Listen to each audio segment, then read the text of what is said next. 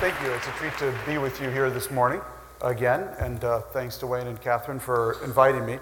Uh, what I thought I would do this morning is give you um, an update on uh, uh my thoughts about the flat world. I've got the 3.0 edition of this book coming out um, this summer, and uh, it's coming out because I keep being interested in this subject, and the subject is very alive. And um, try to give you a little bit of my sense of where it's going right now. To understand the world is flat uh, concept, you have to understand that I came to it completely by accident. I wish I could tell you I had it all figured out. It was on a piece of paper and uh, outlined and then came out as a book. In fact, it was completely uh, by accident.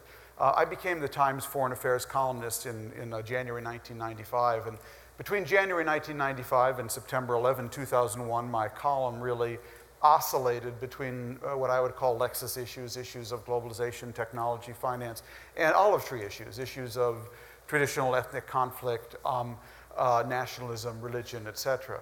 And I was really in that oscillation mode right up until, as I say, September 11th, when, in light of what happened that day, I dropped the Lexus side of my column and spent the next three years covering the, uh, the olive tree wars. Um, I was in that mode right up until February of 2004 when I uh, started doing documentaries for the Discovery Channel. Um, I did one on uh, the roots of 9 11, one on the wall Israel built in the West Bank. And in February of 2004, I was sitting around with our Discovery team trying to figure out what should we do our next documentary on. And at the time, the big issue that um, seemed to cry out for a documentary was uh, why does everybody hate America? Uh, why does everybody hate America? I thought that would be a good subject to tackle. Well, how should we do it? So I had this crazy idea that what we should actually do is go to call centers all over the world and interview young people, foreigners, who spend their days imitating Americans on what they think of America. That's how the whole thing started. And we were literally budgeting out that documentary. Where should we go? Philippines, Costa Rica, Poland, Bangalore, India. Um, we were budgeting out that documentary when John Kerry came out with his blast against Benedict Arnold CEOs who engage in outsourcing. And suddenly, this issue of outsourcing just exploded onto the world stage on the front page of the New York Times, Wall Street Journal. So I said, wait a minute, t- time out. Why don't, why don't we just do a documentary on that? Why don't we just go to Bangalore, India, and do a documentary called The Other Side of Outsourcing, where we explain what is clearly going to be a hot issue in this campaign to American readers and voters? And that's what we decided to do. So on February 15th, 2004, I set off for Bangalore with my uh, Discovery crew. We shot about uh, 60 hours of interviews in 11 days. And across those 11 days, I got progressively uh, sicker and sicker. And um, it, uh, it was not the Indian food. It was somewhere between um, the Indian entrepreneur who um, wanted to prepare my American tax returns from Bangalore and the Indian entrepreneur who wanted to write my new software from Bangalore, and the Indian entrepreneur who wanted to read my x rays from Bangalore, and the Indian entrepreneur who wanted to trace my lost luggage on Delta Airlines from Bangalore, that I got this really sick feeling that while I had been sleeping, while I had been off covering the 9 11 wars, something really big had happened in this globalization story, and I had completely missed it. And it all really came together with the last interview, which was with Nandan Nilekani, the CEO of Infosys, kind of the Microsoft of India. Nandan was an old friend. I was interviewing him in his office. We were sitting on the couch outside, and um, the film crew was setting up inside.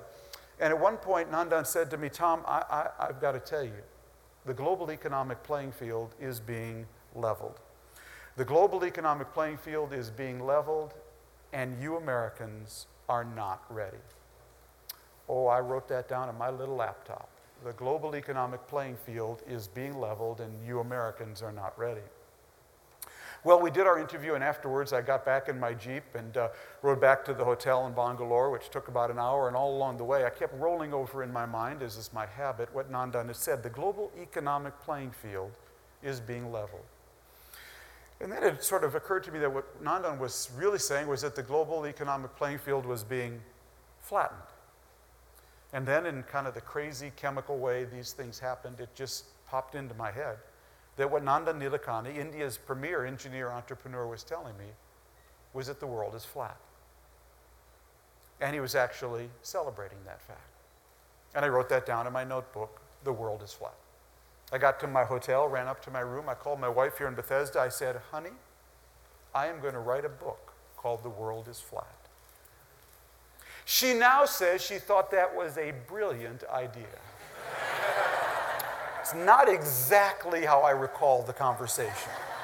Uh, but in any event, I did go to my editors and basically say to them and the publisher of the New York Times, ladies and gentlemen, I need to go on sabbatical immediately. I need to go on sabbatical immediately because my software is out of date. I'm a basic engineer and it's a Java world. My software is out of date, and if I don't go on leave immediately, I am going to write something really stupid in the New York Times. It's a great way to get a leave, I have to tell you. what can they say?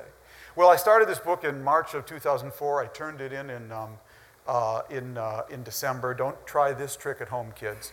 Um, uh, sort of blew out my forearms in a fit of passion and, and curiosity to explain to myself what it meant that the world had gone flat. Now, the simple thesis of this book is that there have been three great era of globalization. The first era I call globalization 1.0. It, it, lasted from 1492 until the early 1800s, the beginning of global arbitrage. And that era shrunk the world from a size large, I would argue, to a size medium. And what really characterized that era of globalization is that you went global through your country. That is, the country, the nation state, was the dynamic agent of globalization. So it was Spain exploring the Americas. Um, uh, France, you know, colonizing parts of Africa, um, the Dutch, uh, the East Indies. The agent of globalization was the nation state. Globalization 2.0 began in the early 1800s, as I said. It ended in the year 2000. That's right, it just ended. It shrunk the world from size medium to size small. And I would argue that era of globalization was really driven by countries globalizing. You went global through, your, sorry, companies globalizing. You went global through your company whether it was companies searching for markets or companies searching for labor or companies searching for resources, the dynamic agent of globalization in that period, early 1800s till the year 2000, was the company.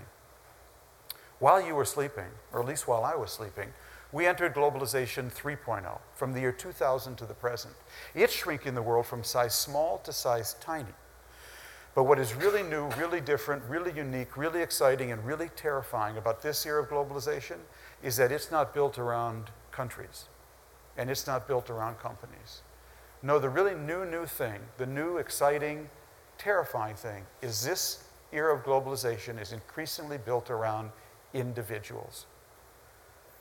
What is really new, really terrifying, and really exciting is the degree to which individuals are now empowered and enjoined, required and enabled to globalize themselves, to create content and globalize it on their own as individuals, and to compete, connect, and collaborate globally as individuals. That is the essential new feature of this era of globalization. Now, how did we get here? Well, I would argue we got here through what I call the 10 days that flattened the world, the 10 forces, events, and technologies that really created what to me is a kind of flat world platform. Let me go through them very quickly. Some are dates, some are technologies, some are events, companies. Uh, the first is called um, 11.9. Uh, not 9-11, 11.9. Because in a wonderful uh, Kabbalistic accident of dates, the Berlin Wall actually fell on 11.9, November 9th, 1989. And the fall of the wall, um, uh, I, I call this first flattener when the wall came down and the windows came up. Because in another wonderful accident of dates, the Windows operating system shipped just a few months after the fall of the Berlin Wall. So these two things actually happened at the same time. The wall came down and the windows came up. Now, the fall of the wall was a huge flattening force perceptually, because the fall of the wall is what allowed us to think about the world again as a single flat plane. I dare say, at your universities before 1989. There were courses on America's Eastern policy and its Western policy, its Northern policy and its Southern policy, but no one had a talk about America's global policy or whatever country you're from's global policy. You couldn't have a global policy. There was a wall in the way. And the fall of the wall is really what allowed us perceptually to think of the world again as a more seamless and single, what I would call flat unit. Now, the rise of the Windows the rise of the Windows is where this whole individual era begins. For me, the rise of the Windows is really a metaphor for the Windows enabled personal computer. or the Apple enabled personal computer. And what the PC did was it enabled and empowered individuals, individuals, to become authors of their own content in digital form. Now, that may sound like a lot of gobbledygook, but it's actually, I think, very important. We've all been authors of our own content ever since cave women and cave men etched on cave walls. But with the PC, we as individuals were able to author our own content words, photos, data, spreadsheets, video in digital form, in the form of bits and bytes. And once your content was in digital form, it could suddenly be manipulated in so many more ways and sent so many more places as an individual. That leads to the second flattener. The second flattener is also a date. I consider this date the most important day in your lifetime. And that date is 8 9 95, August 9th, 1995. Because on August 9th, 1995, a small startup company in Mountain View, California called Netscape went public. And your world has never been and will never be the same since.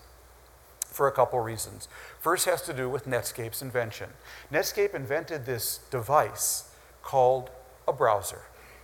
And this browser was a device that allowed you to illustrate on a computer screen anything locked away in an internet file and soon to be websites. It was the Netscape browser that actually brought the internet to life, soon to be taken over by the Microsoft Explorer browser and now Firefox. Never mind, it was the Netscape browser that actually made the internet a device that grandma and grandpa, grandson and granddaughter could all use with equal facility. It was the Netscape browser that actually created the internet as we know it today. That was the first reason Netscape's going public was a huge flattener. The second reason, though, equally important, is that Netscape's going public that morning, the Netscape IPO on the morning of 8 9 95 at 9 o'clock, is what triggered the dot com boom. That's what triggered the dot com bubble. And that's what triggered the crazy, absurd, ridiculous, utterly outrageous overinvestment of $1 trillion, that's trillion with a T, into fiber optic cable in five years.